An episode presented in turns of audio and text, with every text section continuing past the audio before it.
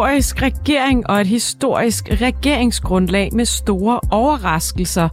Det skorter bestemt ikke på de helt store floskler, når der skal sættes ord på den politik, der blev præsenteret onsdag, og den regering, der bliver præsenteret torsdag. På begge fløje råber de løftebrud. De røde er utilfredse med en alt for blå økonomisk politik og klimapolitik, og de blå er utilfredse med, at advokatvurderingen af Mink-sagen bliver droppet. Men hvad indeholder regeringsgrundlaget egentlig?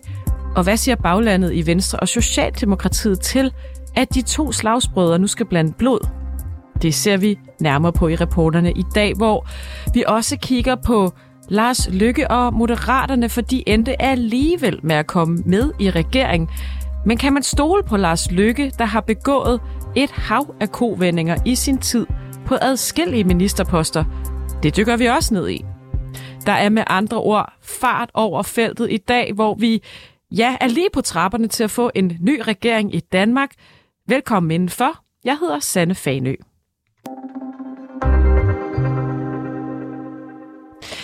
Noget vil overraske, noget vil være nyt. Sådan sagde Mette Frederiksen kort inden hun præsenterede regeringsgrundlaget for den historiske regering hen over midten. Det er 60 sider langt. Men er der så overraskelser og nyheder i det? Det spurgte jeg tidligere i dag Peter Lautrup Larsen om. Han har i mange år været politisk reporter og analytiker på TV2. Peter Lautrup Larsen, nu har du jo læst en del regeringsgrundlag igennem din øh, tid som både politisk reporter og analytiker på TV2. Hvor omfattende er det her regeringsgrundlag i forhold til, hvad du hidtil har set? Det her er meget omfattende. Du kan sikkert godt finde regeringsgrundlag, der fylder lige så mange sider.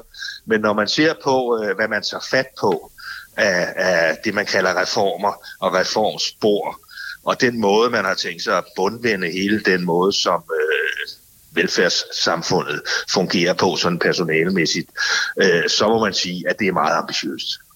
Vil du ikke gøre mig den tjeneste at slå ned på de tre største overraskelser i det her regeringsgrundlag? Lad os tage for en ende af skatteområdet. Altså, øh, Mette Frederiksen har jo hidtil i hele hendes øh, formandsperiode, har det jo været et socialdemokratisk øh, dogme, et valgslogan, at øh, man skulle vælge mellem velfærd og skattelettelser. Og nu står hun jo altså og anbefaler ret så store skattelettelser på en måde, som øh, i hvert fald, jeg tror ikke engang, at de borgerlige partier havde turet håbe på, da de indledte forhandlingerne på øh, Marienborg og i statsministeriet. Altså en ændringer i topskatten, som ikke bare er en forholdelse af topskattegrænsen, men også er en procentvis ændring for var det 250.000 øh, lønmodtagere, synes jeg. Det var det tal, jeg hørte på, på pressemødet.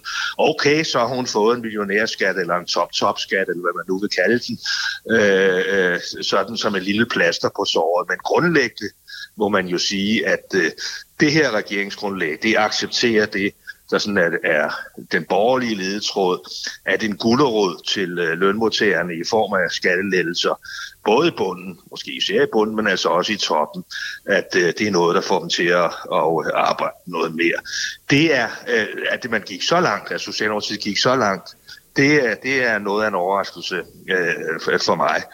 Og så har vi jo hele det, at man frisætter, det er udtrykket altså, at man øh, sætter øh, personalet fri på, øh, på øh, i den offentlige sektor. Det er på den måde, man gør det. Altså, at man tør det, for at sige det lige ud at man går så langt. Det er jo også en Lars Lykke-idé først og fremmest, men jeg ved godt, at Mette Frederiksen var også inde på det i, sin, i det sidste år sin regeringsperiode, blandt andet i ældresektoren, og sige, at papiret skulle være blank og så videre.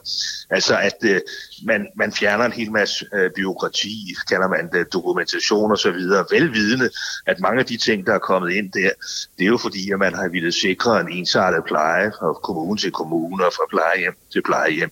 Men det bliver virkelig en bundvinding, der der, der, der vil noget. Og så, ja, i virkeligheden kan man sige, det var så ikke så overraskende, fordi det kom øh, forleden dag, men altså, den måde, man nu prøver på at lande minksagen på, vil altså øge, øh, skal vi sige, demokratiindholdet i øh, både hos, øh, altså i den måde, man administrerer på, den måde, man vil, man vil lede regeringen på. det vil formentlig ikke være nok for venstrefløjen, men det vil i hvert fald være, være noget, man vil kigge på, og der kommer jo altså også en, en FE-kommission, en lille FE-kommission, hvor vi fører altså ikke noget om at opgive nogle af de sager, der er på, på det område. Men altså, Mink-sagen er jo slut, men det vidste vi godt. Vi kan måske dykke lidt ned i FE senere, men lad os lige starte med de tre partier, og så se, hvad, hvad har de fået, og hvad har de måttet sluge. Hvis vi starter med Socialdemokratiet, så har de jo blandt andet fået en Arne Plus pension. De har også fået højere løn til offentligt ansatte, for eksempel. Ja, hvad vil du mere nævne? Jamen altså, det er, det er jo været meget, meget væsentlige ting for øh, Mette Frederiksen. Altså, Arne-pensionen, den er sikret den er nu sikret også, uanset hvordan det går ved næste folketingsvalg øh, og så videre.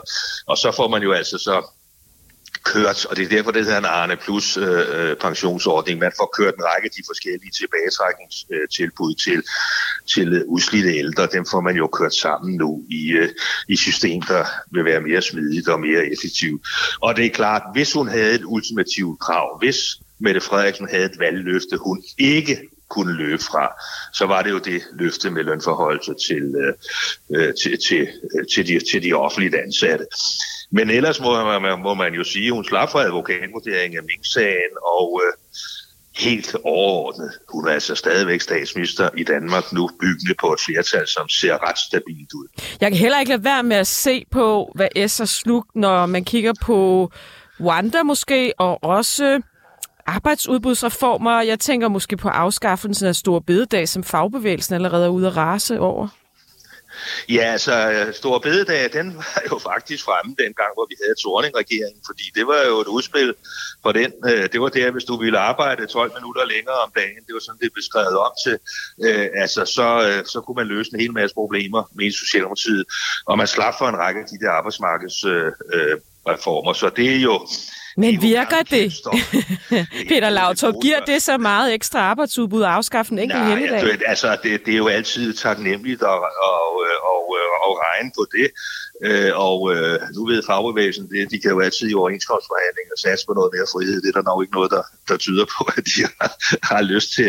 Øh, men altså, det jeg synes, der er helt specielt ved det der, som jo nok vil gøre, at det vil blive lidt omdiskuteret, det er, at der bliver trukket en direkte, altså det, et direkte forbund, det direkte forbundne kar af de penge, man skal bruge for at fremrykke forsvarsbudgettet, så man hurtigere opnår NATO-målet der på de 2% af bruttonationalproduktet, de skal komme fra, at danskerne skal arbejde noget mere, altså vil man fjerne en, en, en helligdag.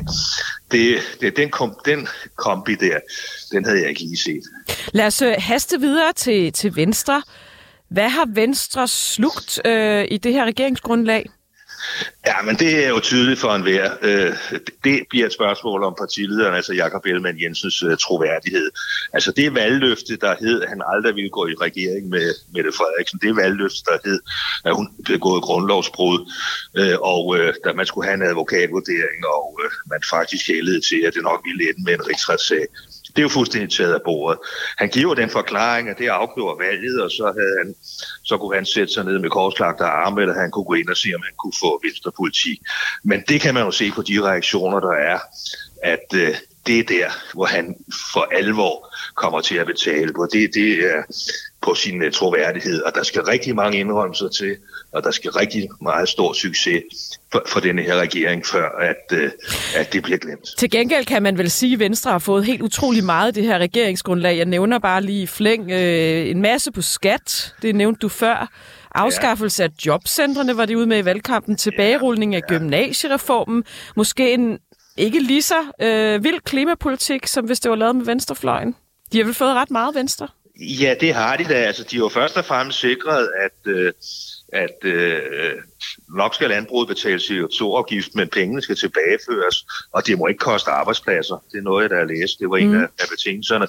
Og der er jo sådan set et skattestop. Det vil sige, at man skal ligesom anvise en skattelettelse hver gang man øh, hæver skatterne sådan generelt. Dog ikke når det gælder øh, øh, lige på, på klimaområdet og sådan noget. Der, der, der er der sådan lidt andre regler, ikke? Men, øh, men lidt den tankegang er, er inkorporeret her. Og hvad har Lars Lykke fået? Fordi øh, jeg kunne ikke lade være med at lægge mærke til, de kalder det en top-top-skat. Jeg mener, det var noget, Lykke var ude at foreslå her øh, inden valget. Ja, altså millionærskat, det er jo så noget, det er jo en måde at, at, at, kigge på og få lidt, øh, øh, hvis man i øvrigt kommer med forslag, som øger den sociale ulighed, så kan man jo øh, komme med den type af forslag der hos nogle mennesker, der formentlig har råd til at betale den, og det ser jo, kommer det til at se meget fornuftigt ud i forhold til sådan nogle beregninger, det er det, man kalder Gini-koefficienter og, øh, og så videre. Men Lars Løkke har jo her først og fremmest fået befrielsens øjeblik. Altså han har fået den, den proces, han selv satte i gang i 2019, den er jo endt som en succeshistorie. Øh, så ved jeg godt, at øh, det var måske ikke meningen, at Mette, Mette Frederiksen skulle, skulle ligesom være statsminister for den regering. Det var nok noget andet, han havde der. Men han har jo fået pustet liv i sin øh, politiske karriere igen, og nu skal vi se øh, fordelingen af ministerposter i morgen, men må det ikke alt det der på velfærdsområdet og sundhedsreformer, akutplan og så videre.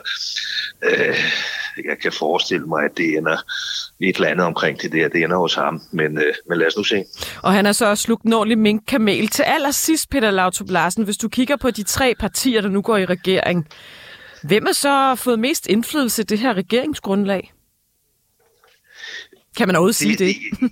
ja, ja, ja, det synes jeg er svært at sige, fordi vi må jo også se, altså vi kender for eksempel ikke rækkefølgen af, øh, hvornår de forskellige ting, øh, de, øh, de, øh, de, de, de træder i kraft. Og, og jeg tror, de vil selv bestræbe sig på, at vi ikke må måle og veje dem på den måde. Altså på, hvad, øh, hvad, hvad de hver for ser. Det kan vi, jo, vi kan jo se noget af det, det kan man jo godt genkende, som vi allerede har været inde på. Men, men jeg tror, at det, det helt afgørende for dem er, at det her, det bliver, det er de alle sammen en interesse i, at det bliver en succes. Fordi øh, øh bliver det en fiasko, ja, så kommer det til at ramme dem, dem alle tre, fordi de har jo skæbnefællesskab nu. Altså, godt nok sagde Jacob Ellemann, han stadigvæk er statsministerkandidat, fordi det er Venstres formand altid. Men det reelle er jo, at øh, denne her regering, hvis den klarer sig, og øh, den kommer til at sidde nærmest tiden ud, så går de partier jo til valg sammen igen. Det kan man vel ikke forestille sig andet. Tak fordi du var med, Peter Lautrup Larsen. Selv tak. Og det sagde altså mangeårig politisk reporter og analytiker på TV2, Peter Lautrup Larsen. Det har skabt uro i Venstres bagland, at kravet om en advokatvurdering af Mink-sagen er blevet droppet til fordel for at gøre Mette Frederiksen til statsminister. Vi har ringet lidt rundt og fået fat i venstrepolitikerne Sille Hal Eholm og Birgitte Sø, og vi vil øh, gerne høre lidt om deres øh, tanker om den her nye regering, og om det er værd at smide partiets troværdighed under bussen for den. Hør med her. Ja, hej Birgitte, det er Clara. Hej. Er du øh, kommet ud af møde? Uh, ja, det er jeg. Perfekt. Jamen, øh, så tænker jeg bare, at vi, øh, vi kører, Birgitte. Altså, du var jo med her hos os øh, på reporterne i mandags, hvor du flere gange sagde, at øh, du overvejede dit øh, medlemskab i Venstre, om du skulle blive eller gå. Så jeg vil gerne starte med at spørge dig, er du stadig en del af partiet? Ja, jeg er stadigvæk en del af Venstre. Og er du kommet øh, nærmere en afklaring på din øh, situation? Det er et godt spørgsmål, fordi det er jo ikke en situation, jeg havde tænkt, jeg skulle stå i. Og jeg har også været rigtig, rigtig tæt på at melde mig ud. Jeg har hele tiden sagt, at jeg vil gerne afvente regeringsgrundlaget, øh, og det er der nu. Det, der ærger mig, og det, der skuffer mig, og det, som gør, at jeg har haft mit partimedlemskab op til overvejelse, det er, at man i valgkampen stiller to meget ultimative krav op. Man vil ikke gøre Mette Frederiksen til statsminister på Venstres mandater, og man vil ikke øh, fravige et krav om den her uvildige advokatvurdering, og det har man gjort. Og det er det, der har skuffet mig.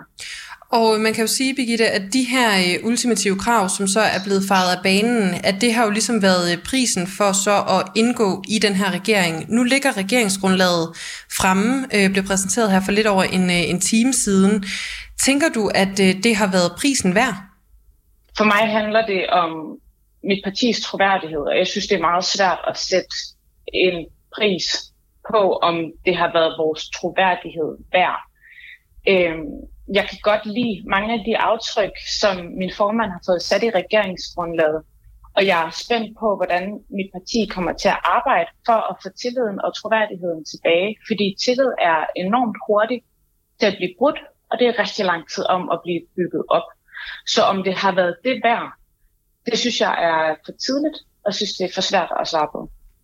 Man kan jo også vende den rundt og så sige, at den anden situation kunne så være, at, øh, at Venstre var gået ud af forhandlingerne, og så, øh, så ville det regeringsgrundlag, der blev præsenteret i dag, med al sandsynlighed være, øh, være meget mere rødt, end, end tilfældet jo så er. Øhm, tænker du, det ville have været en bedre situation for, for jeres parti? Jeg synes altid, at den bedste situation er, at mit parti får indflydelse. Prisen for det øh, vil jeg godt stille spørgsmålstegn ved, og problemet havde ikke været så stort, hvis man ikke havde været så ultimativ. Men man er gået frem på øh, i Folketingssalen, man er gået frem i medierne, på sociale medier med diverse opslag, store banner på bygninger osv. og sagt, det her det er ultimativt for os. Vi kommer ikke til at bøje os på det her område, eller på de her to områder. Og så gør man det alligevel. Og kan du være bekymret for, at øh, når, når I går ud i fremtiden og siger, at øh, noget er et krav for jer, at øh, vælgerne så simpelthen ikke øh, tør stole på det? Ja, det kan jeg godt være bekymret for. Jeg synes, vi kørte en kampagne tilbage i 2015 mod Helle Thorning, hvor vi øh, råbte løftebrød rigtig mange gange i hendes retning. Øh, og med god grund, hvis du spørger mig. Og jeg er oprigtigt øh, bekymret for, om ikke det kommer til at ramme os igen. Jeg håber øh, og har en forventning om, at mit parti og dem, der sætter retningen og strategien for vores øh, kampagner og politik i fremtiden, kommer til at huske på, øh, hvad det koster, hvis man stiller ultimative krav, som man ikke kan efterfølge. Og tror du, I kan, I kan vinde troværdigheden tilbage inden, øh, inden næste valg? Det håber jeg. Øh, jeg håber, og jeg tror, og jeg forventer, at min partiledelse kommer til at tage den kritik til sig, der har været, og tager den alvorligt. Og, øh, og ved, at troværdighed er afgørende for vælgere og medlemmer og frivillige. Øhm, og det er helt sikkert er noget, der skal bygges op, men også at den tillid ikke er genopbygget i morgen, eller blot er genopbygget, fordi der er markante blå aftryk i et regeringsgrundlag. Godt, som det sidste, jeg bare lige vil høre til her, Birgitte, når du kigger på øh, hele det forløb, der har været, øh, valgkampen, som du har nævnt et par gange, øh, hvor man brager frem med ultimative krav, øh, og så det faktum, at der nu er dannet en regering, og vi kender regeringsgrundlaget. Øh, lige nu, er du så positivt eller negativt stemt øh, på dit partis vegne? Jeg er positivt øh, stemt i forhold til regeringsgrundlaget. Jeg synes, min formand, Jacob Ellemann, har fået sat nogle øh, rigtig gode blå aftryk i samarbejde med de, øh, de forhandlere, han nu har haft med sig. Jeg er, øh, jeg er negativt stemt i forhold til øh, troværdighed øh, og salg af værdier. Jeg synes, koster os en hel del. Og jeg, jeg vil have lov til at forbeholde mig en vis øh, fornuftig øh, skepsis for, øh, for det forløb, vi har været igennem nu. Hej. Hej Sille. Skal vi bonde lidt interview, eller hvad? Lad os gøre det. Altså Sille, du er jo medlem af borgerrepræsentationen i øh, København for Venstre, og jeg vil gerne starte med at spørge dig, hvad tænkte du, da Mette Frederiksen i går kunne fortælle, at øh, regeringen kommer til at bestå af Socialdemokratiet, Venstre og Moderaterne? Jeg blev faktisk en smule ked af det, og, og, og, og rimelig skuffet. Det var ikke øh, det, jeg havde håbet på. Jeg troede faktisk, at det var et, øh, et fatamorgana, at det kunne ske. Det skulle ikke en fed dag, synes jeg. Hvorfor var du så øh, overrasket? Det har jo altså på en eller anden måde ligget i, i luften længe. Jeg er jo overrasket, hvis man sammenligner med valgdagen og den valgkamp, vi lige har ført, hvor at det at gå i regering med Socialdemokratiet var et ultimativt aldrig. Jeg tror, vi havde haft bedst af at blive over i Blå Blok og samle den. Så jeg er lidt bekymret for, at det kommer til at gå ud over både vores troværdighed, fordi det er jo et eklatant øh, løftebrud. Både det her, men også at vi øh, altså, dropper advokatvurderingen af minkskandalen. Ja, det er sgu lidt underlig situation at stå i. Den bekymring, du har, er det også lidt om, om den øh, beslutning, man nu har taget, simpelthen kan, kan skubbe flere vælgere væk? Ja, og jeg tænker da også, at det kan have, der er mange af dem, som har ført kamp ligesom mig frivilligt, og simpelthen kæmpet alle døgnets vågne timer for, at, øh, at Venstre skulle få et godt valg, og, øh, og at Jacob Ellemann skulle blive statsminister. Det skete jo ikke. Så det er jo også klart, at for mig, der er det jo også øhm, svært at, at stå i, at jeg har har, har lagt så mange timer i øh, i mit parti, for så at, øh, at på en eller anden måde også føle, at det, jeg har rendt rundt og sagt under valgkampen, heller ikke passer. Det er da klart, at, at jeg kan da sagtens forse mig, at der er nogle vælgere, som, som synes, at det er... Øh, at det er utroværdigt. Jeg synes selv, det er utroværdigt. Og som du siger, så, øh, så har du været rundt og sige en masse ting til vælgerne. Altså, øh, der tænker jeg rigtig meget, at, øh, at det, der er gået på, det er, at Venstre og Jacob Ellemann er et alternativ til, til Mette Frederiksen. Det er det, du ligesom har formidlet videre. I lyset af, hvad vi så ser nu, føler du dig egentlig snydt? Ja, jeg føler mig i hvert fald øh, rimelig skuffet. Der er jo ikke noget alternativ til Mette Frederiksen længere, og jeg har jo rendt rundt og sagt, at hvis man stemte på Venstre, så ville det være en, en stemme på, at der ikke skulle være fire år mere med Mette Frederiksen. Jeg tror, at hvis jeg havde vidst, at det ville ende sådan her, så havde jeg måske lige øh, tænkt lidt mere over det, før at jeg brugte øh, så meget tid på at, at føre valgkamp på noget, der ikke skete alligevel. Men jeg er spændt på at læse regeringsgrundlaget. Mm. Og nu her, hvor, hvor vi snakker, der er klokken jo kun halv tolv, og, og vi kender altså derfor ikke øh, indholdet af det her regeringsgrundlag. Øh, hvis nu det viser sig, at Jakob Ellemann Jensen har fået en lang række venstre mærkesager igennem øh, i det grundlag, vil det så øh, få dig til at se på regeringssamarbejdet i et andet lys? Jeg tror aldrig, du kommer til at få mig til at synes, at det er en god idé, det her regeringssamarbejde. Men jeg tror godt, at jeg kan lære at leve med det. Jeg håber, at Jacob Ellemann ved noget, som vi ikke ved, og som gør, at vi alle sammen kommer til at øh, bukke os for ham og tænke, at han er en genial mand, fordi at, at lige nu ser det sgu ikke så godt ud. Og så må jeg også bare sige, at uanset hvor, hvor godt det bliver, så skal man jo ikke glemme, at, at den måde regeringssamarbejdet er startet på, det er blevet født af løftebrud, og det øh, fylder for mig rigtig meget. Har du nogen bud på, hvad det skulle være for nogle øh, genialiteter, han skulle have, have fået igennem? Ja, men hele Venstres partiprogram kunne være en start.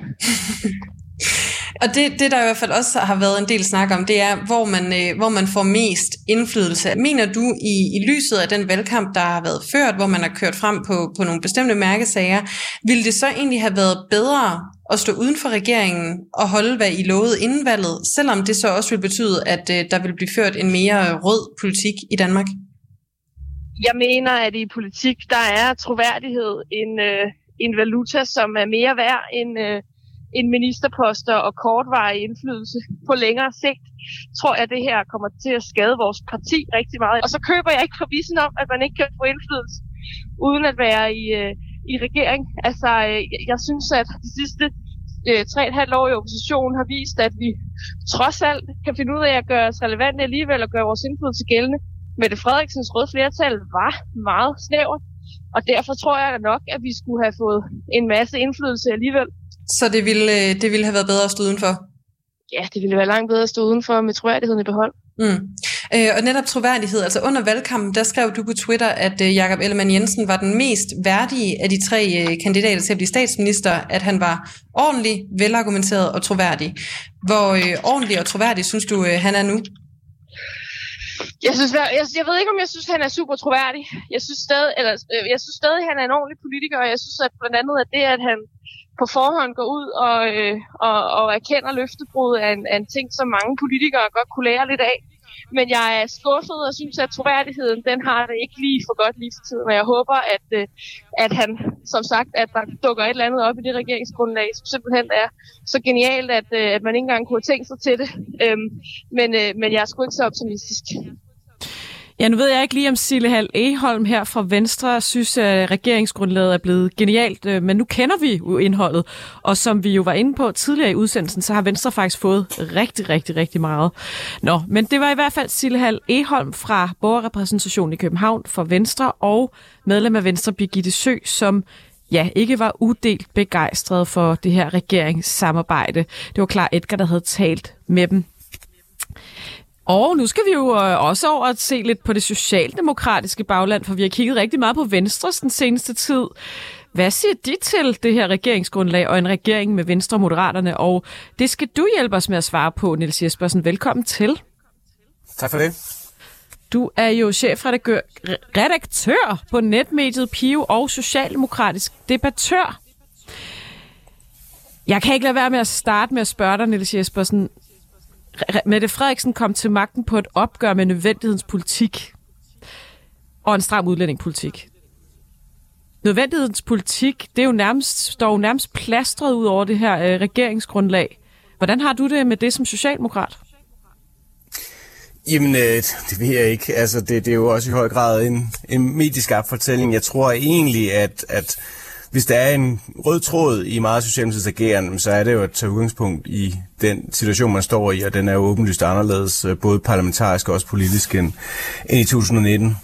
Hvordan er den anderledes øh, altså i forhold til, da vi havde Torning og Korridon og Margrethe Vestager og nødvendighedspolitik dengang? Nå, for det første er der jo ikke et flertal bag, at den socialdemokratiske regering kan fortsætte. Den blev væltet af de radikale, og så står man jo også i en situation, hvor øh, ja, der, der er rødt flertal. Danmark er par. Ja, men det er der jo faktisk ikke, når det kommer til stykket, fordi at de nordatlantiske mandater har ikke for vane at blande sig i dansk indrigspolitik. Så det gør, at der er 87, øh, øh, ja, 87 øh, røde, så at sige, syddanske mandater mod 88 blå. Øh, og det gør det lidt svært at, at gennemføre den politik. Samtidig, og det er nok faktisk det vigtigste, det synes jeg er meget overset, det er, at man jo havde muligheden for at skifte de radikale mandater ud med Dansk Folkeparti, og det var det, der sådan var grundlaget for regeringens største succes, så som Arne Pension og Blackstone indgreb. Men, men Niels Jespersen, alt det her, det er jo noget parlamentarisk. Øh, jeg tænker, som S-vælger, hvordan har man det så med topskattelettelser, tilbagerulning af gymnasiereform, den er måske ikke så slem. Man opgiver også delvist øh, Wanda, man vil i hvert fald gå gennem EU. Hvordan tror du, S-vælgerne har det med de her øh, ting? Altså, jeg tror grundlæggende, at der er en ret stor tiltro til Mette Frederiksen i øh, baglandet, øh, og nok også en forståelse for, at mange af de her ting, jamen, det afspejler sådan set den måde, vælgerne har sammensat Folketinget på, at der ikke er et, øh, et stabilt flertal bag øh, Mette Frederiksen. Var der vel heller ikke under Poul Nyrup dengang med de nordatlantiske mandater? Der... Øh, jo, det var, det var der faktisk i høj grad. Man havde stadig et indrigspolitisk flertal, men jeg vil også sige, at dengang var der langt større fællesmængde mellem det radikale venstre og øh, Socialdemokratiet. Men tror du, den holdning, du giver udtryk for her, er, er bredt repræsenteret i, i det socialdemokratiske bagland? Du tror ikke, der sidder nogle vælgere derude og er skuffet over topskattelettelser, for eksempel?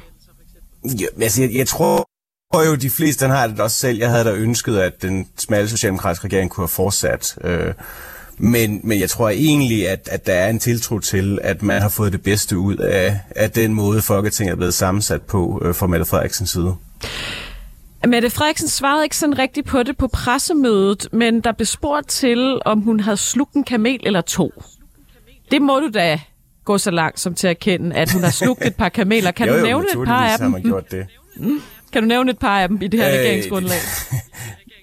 nu, nu er jeg jo ikke i besiddelse med Frederiksens smagsløg, så, så jeg ved ikke helt, hvad der har været kameler for hende. Du kan godt lide makrel. Nej, jeg synes, at der, Ja, det er rigtigt. Det, det sætter jeg også selv stor pris på. Øh, nej, jeg tror da det, at, at man gør det nemmere for rige mennesker at arve endnu flere penge, det der næppe noget, jeg tænker, mange socialdemokrater synes, det er en god idé. Og, og det, at man fjerner store bededag, altså, det er jo en, en måde at lade danske lønmodtagere arbejde længere tid til, til de samme penge eller færre penge. Øh, det, det synes jeg heller ikke umiddelbart af det, som man ville være første vælger på. Øh, men igen, så tror jeg ikke, der er nogen, der forventede, at en SV-regering ville føre den samme politik som en S-regering, og det gør den jo så nok heller ikke.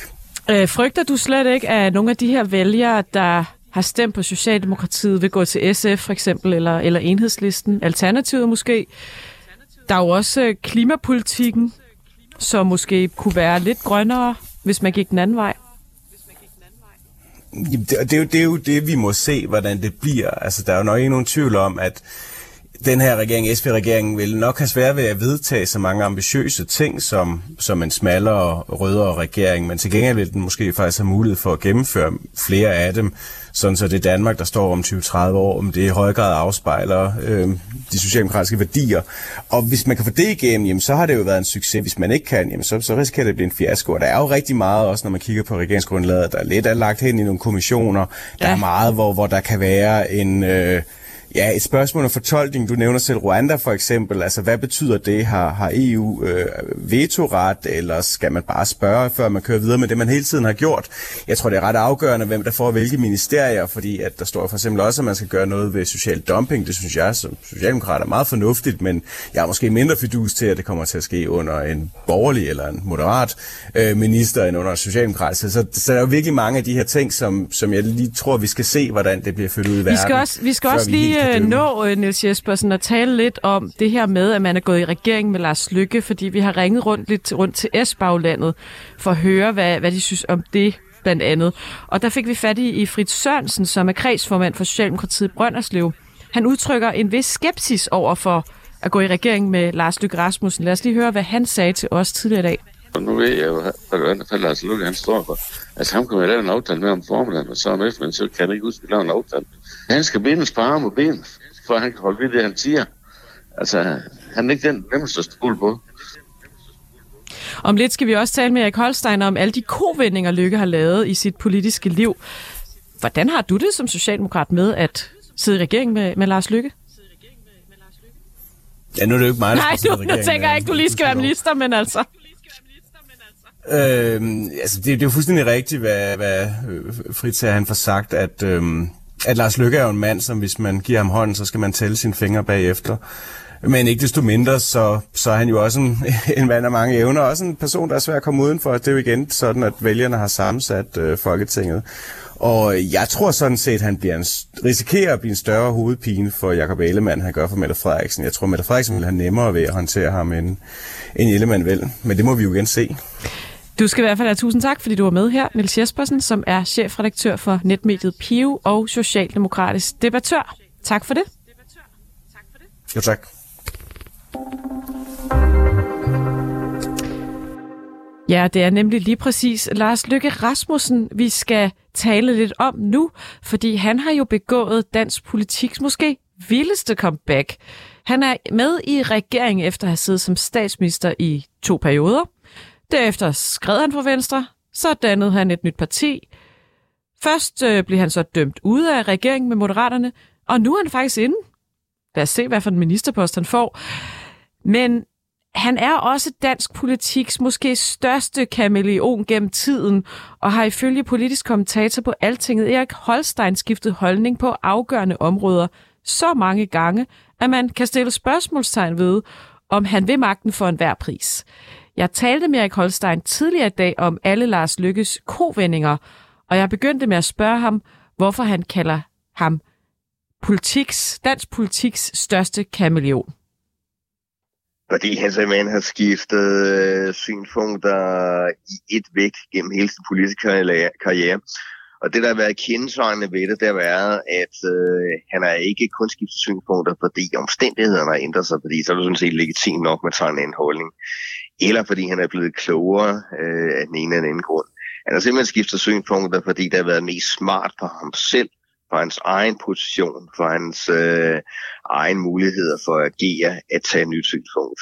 Øh, og på den måde, der synes jeg, der er han gået videre end stort set andre politikere i hans samtid. Og I på Altinget har jo faktisk lavet en ret lang liste med alle hans kovendinger, og Erik Holstein, er du frisk på, at vi går øh, listen igennem nu? Ja, lad os gøre det. Lad os starte med udlændingepolitikken. Der har I valgt rubrikken strammer, skråstreg, slapper. Han er simpelthen gået fra en strammer til en, en slapper. Øh, hvordan skal det forstås? Altså, man kan jo se Lykke her i, øh, i valgkampen. Han gjorde meget ud af, at man skulle have gjort op med den skøre udlændingepolitik og, og ting, der var kommet til at gå alt for langt. Men øh, det, der er interessant ved det, det er jo, at øh, så længe det tjente hans eget formål, øh, jamen så havde han jo ikke noget mod at være øh, i spidsen for en regering, der strammede over 100 gange på udlændingepolitikken. Han gjorde jo selv Inger Støjberg til udlændingeminister øh, på et tidspunkt, hvor det ikke ligefrem var nogen hemmelighed, hvor hun stod for. Så det kan godt være, at Løkke ikke var begejstret for hendes øh, strammer kager og alt slags, men altså øh, hendes politik, øh, jamen den øh, stod han jo bag øh, hele vejen igennem ellers. Ja, vi kan måske øh, nævne i flæng burkaforbud, håndtryk, smykkelov, det er vel noget, han nu kalder for tisler? Ja. Men præcis. han har selv indført det? Han har selv indført det, og øh, han har jo været meget åben omkring det i sig i valgkampen og sagt, hvorfor han gjorde det. Øh, han gjorde det ikke, fordi han mente, det var specielt nødvendigt eller påkrævet at lave de der ting, men han gjorde det, fordi at han mente, at øh, på den måde, øh, der kunne man adskille sig på Socialdemokraterne.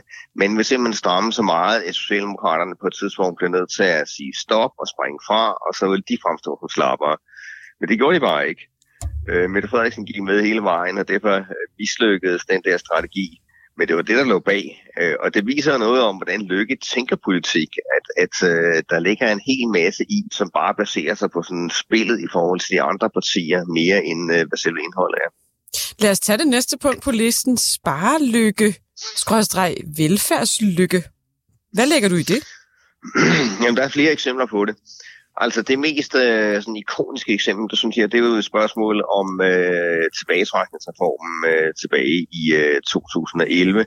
Altså der, hvor man laver et øh, kraftigt indgreb mod, øh, mod efterlønnen og i øvrigt øh, hæver pensionsalderen. Det er noget, som Løkke han øh, præsenterer i nytårssalen i 2011, og det er noget, som han selv øh, mange gange siden han har sagt, jamen det var så meget vigtigt for at gøre dansk øh, økonomi robust, og det er noget, han er meget glad for, at han har stået i spidsen for. Men det sjove ved det er bare, at øh, det var noget, Løkke gennemførte, mens han sad i med de konservative. Og året før Løkke selv foreslog det, der havde den daværende konservative leder, Lene Espersen, hun havde foreslået, at man skulle tage et opgør med efterlønnen. Og dengang der var hun simpelthen blevet banket i jorden af lykke. Det skete på et regeringsseminar, de havde øh, på Havreholm Slot, og det førte virkelig til et stort opgør, fordi på det tidspunkt, der mente Lykke, det var en tabersag at gøre noget med efterlønnen.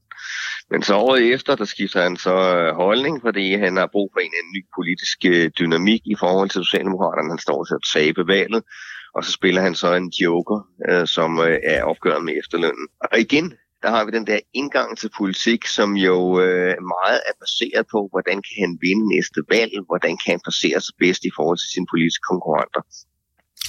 Øh, noget andet, hvis vi lige skal tage øh, spørgsmålet om, om øh, spare og, og øh, velfærdslykke. Det var jo også i, øh, ved, ved valget i, øh, i 2015. Jamen altså, der var lykke øh, jo sådan meget med, at, at man skulle øh, øh have nulvækst i den offentlige sektor. At det var sådan en meget stram politik, han gik, valg, gik til valg på der.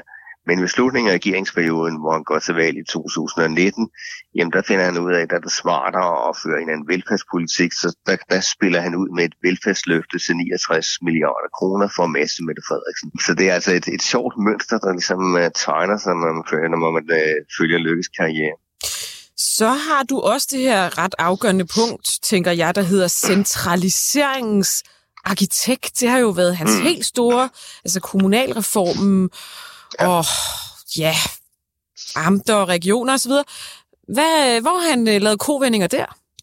Ja, det er jo noget af det, man virkelig vil uh, huske lykke for, at uh, han har stået bag en af Danmarks historiens største centraliseringer med kommunalreformen der i 2006, hvor man samtidig lavede en, en retskredsreform, en politikreform og uh, uh, altså også centraliseret hele sygehusvæsenet. Og man kan selvfølgelig pege på, at, at der kommer nogle øh, positive effekter ud af det i forhold til, til sygehusvæsenet nogle steder, man fik mere kvalificeret behandling. Men frem for alt var det jo noget, der var med til også at øh, underminere en række af de små lokalsamfund. Ikke alene nedlagde man en masse små rådhuse selvfølgelig, fordi man slog kommunerne sammen, men man nedlagde jo altså også øh, forskellige lokale sygehuse, øh, lokale politistationer, der var en masse små skoler, der lukkede øh, de små øh, samfund rundt omkring fik det meget, meget svære. Og øh, det bærer Lykke et absolut hovedansvar for. Øh, men så nogle år senere, hvor vinden vendte, og hvor Dansk Folkeparti øh, fik en stor fremgang ved valget i 2015, øh, netop fordi de gik imod centralisering, jamen så øh, fandt Lykke det på tide at gå den anden vej så går han lige pludselig ind for, at man skal udflytte en række funktioner. Man skal udflytte nogle statslige arbejdspladser. Og det betyder, at, at man ud, blandt andet udflytter nogle arbejdspladser, der ikke har nogen som helst øh, lokal forankring. Altså, øh, jeg har blandt andet nævnt øh, Dans øh, Genomcenter, øh, det økonomiske, øh, økonomiske råd sekretariat og også Dansk Sprognævn. Altså nogle øh, ting, der egentlig ikke har noget slags øh, berøring med lokalområderne. De, men de blev så flyttet den anden vej, fordi nu skulle man ligesom tække lokalområderne igen. Øh, så han har stået for en mega centralisering, øh, og så sidenhen så, øh, så står han så, så, så sig op på, at, at nu må han så decentralisere. Det, men, det er også et herresving.